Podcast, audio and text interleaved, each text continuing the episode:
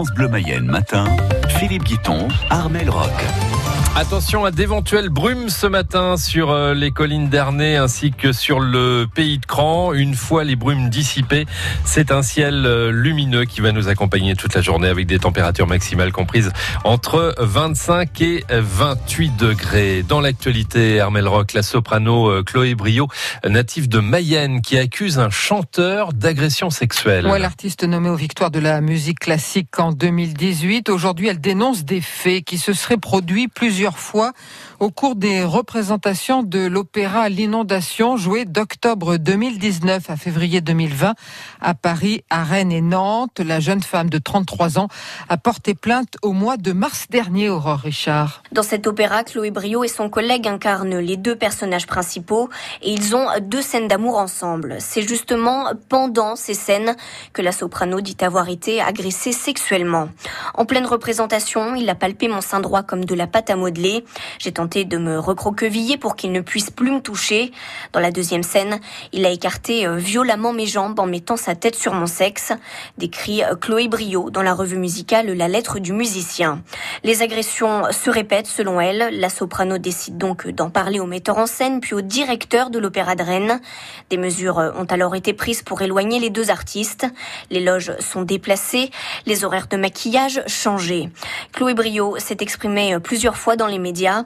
Depuis qu'elle a parlé, elle a reçu plusieurs autres témoignages d'agression dans le monde du spectacle, a-t-elle précisé hors micro à France Bleu Loire-Océan. Chloé Brio qui ne souhaite pas pour l'instant répondre à nos questions. Une enquête est ouverte. Vous retrouvez toutes ces infos sur francebleu.fr. Armel, la fête sera moins belle cette année au Festival de la viande d'Evron. Ouais, les premiers concours de la 55e édition démarrent dans deux heures. Des concours cette année sans public à cause de la crise sanitaire. 300 éleveurs, des bouchers et responsables d'abattoirs vont faire le déplacement, mais la braderie, les concerts et la restauration sont annulés. Un crève-cœur pour le maire Joël Balandreau. Reportage dans la chronique La Nouvelle Éco, c'est à 7h15 et 9h moins le quart. Le plan France Relance, c'est ses trois piliers, écologie, compétitivité et cohésion. 100 milliards d'euros et un objectif, retrouver notre niveau de richesse d'avant la crise d'ici 2022. Et pour ça, le gouvernement mise beaucoup sur les entreprises et aide un peu les particuliers, Audrey Morellato. Il y a d'abord eu le plan d'urgence, 470 milliards d'euros, qui ont permis de préserver les Français, de financer notamment le chômage partiel, dont il restera d'ailleurs une version longue durée. Désormais, on passe donc à l'étape suivante, la relance. C'est pour ça que les entreprises sont davantage ciblées.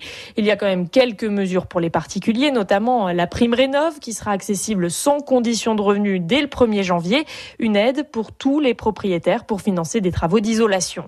Le Premier ministre veut aussi un plan de soutien aux plus faibles, d'où la hausse de 100 euros par enfant pour l'allocation de rentrée scolaire. Ça concerne 3 millions de familles. Et puis le repas à 1 euro au restaurant universitaire. Là, c'est pour les 780 000 étudiants boursiers. 8 milliards d'euros du plan sont aussi spécifiquement dédiés aux jeunes, avec des formations, des primes à l'embauche et un soutien à l'apprentissage. Un soutien à l'apprentissage, justement, on va demander au patron des patrons mayennais ce qu'il en pense. Éric Huneau, président du MEDEF Mayenne, invité aujourd'hui de la matinale. Rendez-vous à 8h08. Pas de fermeture de classe à la rentrée de septembre. Pas de changement dans la carte scolaire de la Mayenne par rapport aux décisions du mois d'avril, à savoir quatre fermetures de classe et deux ouvertures. Une carte qui reste contestée par le SNUDFO qui demandait le maintien de toutes les classes pour augmenter les moyens face au Covid.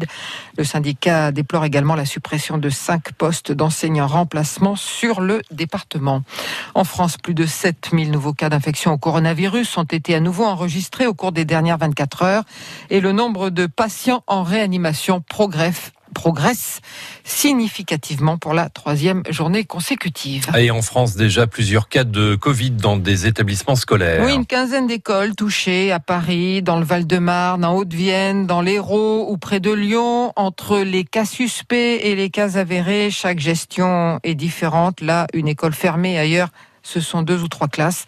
Généralement, tout est fait pour qu'il y ait le moins d'élèves possible absents et le moins d'heures de cours perdues. Ce sont les ARS qui mènent les enquêtes sanitaires. Pollution d'un cours d'eau dans le nord du département. Alerte chez les pompiers hier vers 14 heures pour de l'huile mécanique qui s'est déversée dans l'Aisne, sur la commune de Javron-les-Chapelles. L'irisation est visible sur environ 2 km. Les pompiers ont mis des barrages en place. Une coupure d'électricité a plongé dans le noir près de 2060, 270 000, faut pas exagérer quand même. 270 000 foyers dans quatre départements du centre de la France. Pas de géante Philippe qui a touché hier soir des habitants de la Haute-Vienne, de la Creuse, de l'Indre et de la Corrèze. Incident sur une ligne à haute tension, explique simplement RTE sans plus de précision. La fin de la coupure a été annoncée un peu avant minuit. Des supporters heureux ce soir, ils vont pouvoir aller au match encourager les tangos. Huit clos levé cette semaine par la préfecture pour la réception du Sporting Club de Lyon. La jauge est quand même limitée, pas plus de 5000 personnes entreront à Le Basser et les gestes barrières, bien sûr, devront être respectés. Mais après plus de six mois de privation, c'est un soulagement pour Alain, fidèle supporter, qui vient d'acheter deux billets pour le match de ce soir. Deux places, oui, exact. Oui. C'est juste pour voir euh, bah, le, ce que ça va donner, le, comme c'est le premier match qu'on va voir. On va voir, et puis par la suite, euh, peut-être qu'on va s'abonner, pourquoi pas. Ça fait long, six mois sans aller à Le Basser Ah oui, très long. Ah ouais, ouais. Surtout que bah, c'est quand même l'équipe fagnon du département, donc euh, voilà, quoi. C'est un manque pour tout le monde. Mais donc, bah, ça nous manque quand même. Hein. Ça, c'est sûr que là, bon, bah, ça sera spécial, oui, c'est vrai que s'y faire. Hein. Et déjà 5000 à Laval, c'est bien, quoi. Pour un match, pour le départ, pourquoi pas. Je viens euh, spécifiquement pour ça, oui. Voir ce que ça donne. Parce que bon, bah, quand on voit ça sur le portable, ça donne pas pareil, quoi. Là, je compte bien sur cette année, quoi. Il n'y a pas de souci. Hein. Ça devrait faire. Partage de Gilles Damagui, ça devrait le faire, dit-il. Pour ceux qui n'iront pas à Le Basseur ce soir, Cédric Ruiz vous attend pour une grande soirée foot sur France Bleu Mayenne à partir de 19h. Le Stade Lavallois, quatrième ce matin de National après les deux matchs en retard. Bastia-Boulogne, 1-0 pour Boulogne et Orléans-Bastia-Borgo. 3-0 pour Orléans en basket. L'USL poursuit sa préparation avant le championnat de National 2. Hier soir, les joueurs de Sébastien Cartier se sont inclinés à la Jalte Le Mans 82-75. Le Tour de France, septième étape aujourd'hui entre Millau et Lavore, 168 km à travers l'Aveyron et le Tarn, et toujours le Britannique Adam Yates, maillot jaune.